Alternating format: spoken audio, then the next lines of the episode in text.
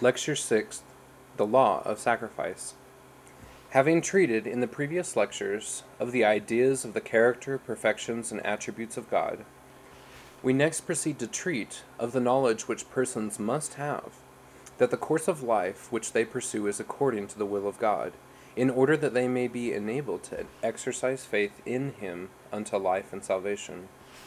This knowledge supplies an important place in revealed religion for it was by reason of it that the ancients were enabled to endure as seeing him who is invisible. An actual knowledge to any person that the course of life which he pursues is according to the will of God is essentially necessary to enable him to have that confidence in God, without which no person can obtain eternal life. It was this that enabled the ancient saints to endure all their afflictions and persecutions, and to take joyfully the spoiling of their goods, knowing, not believing merely, that they had a more enduring substance.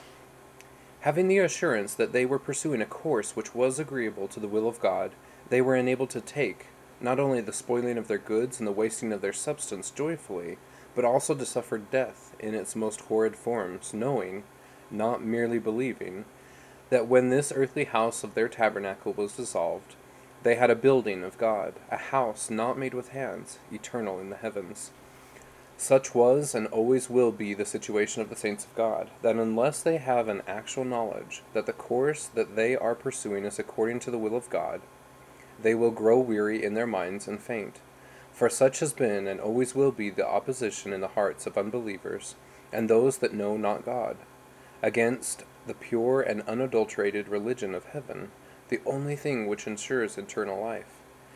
That they will persecute to the utmost all that worship God according to his revelations, receive the truth in the love of it, and submit themselves to be guided and directed by his will, and drive them to such extremities that nothing short of an actual knowledge of their being the favorites of heaven, and of their having embraced that order of things which God has established for the redemption of man, will enable them to exercise that confidence in him,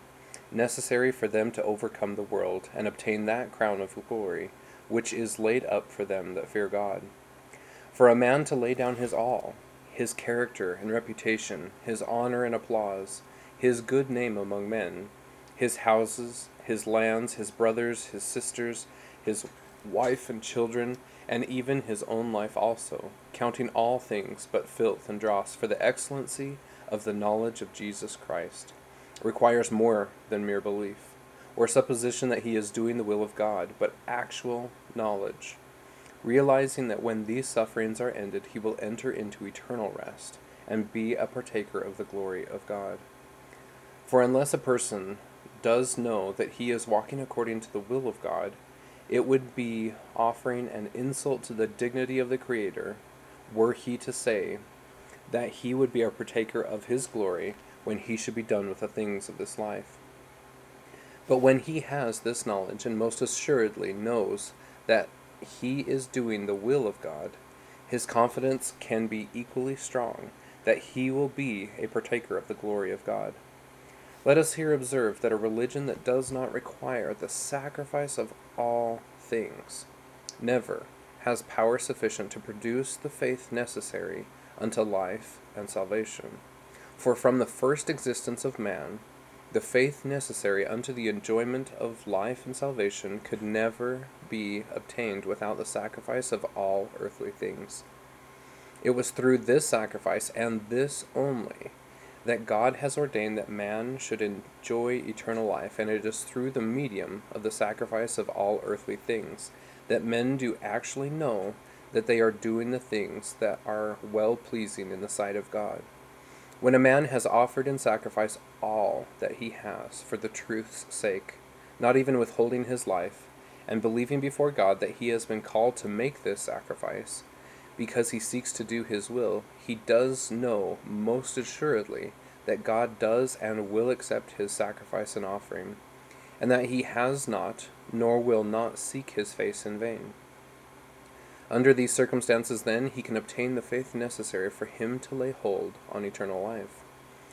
It is in vain for persons to fancy themselves that they are heirs with those, or can be heirs with them, who have offered their all in sacrifice, and by this means obtained faith in God and favor with Him, so as to obtain eternal life, unless they, in like manner, offer unto Him the same sacrifice, and through that offering obtain the knowledge that they are accepted of Him. It was in offering sacrifices that Abel, the first martyr, obtained knowledge that he was accepted of God. And from the days of righteous Abel to the present time, the knowledge that men have that they are accepted in the sight of God is obtained by offering sacrifice.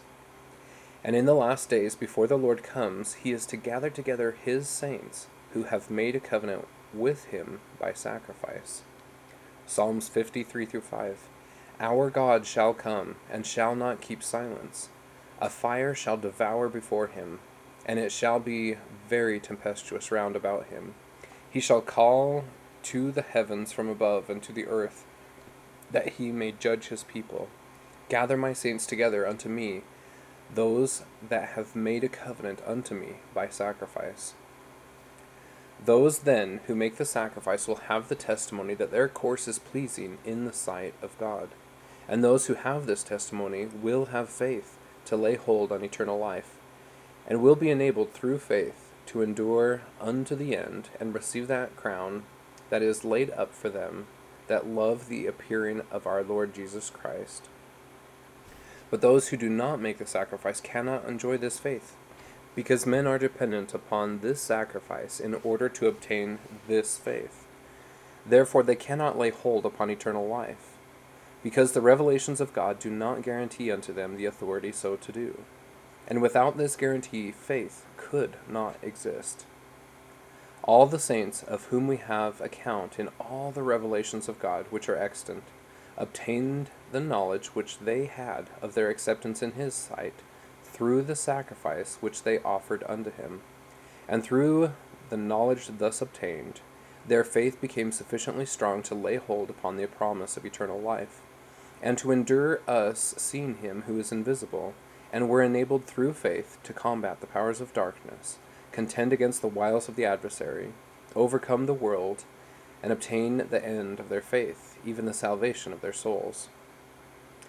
But those who have not made this sacrifice to God do not know that the course which they pursue is well pleasing in His sight. For whatever may be their belief or their opinion, it is a matter of doubt and uncertainty in their mind. And where doubt and uncertainty is, their faith is not, nor can it be.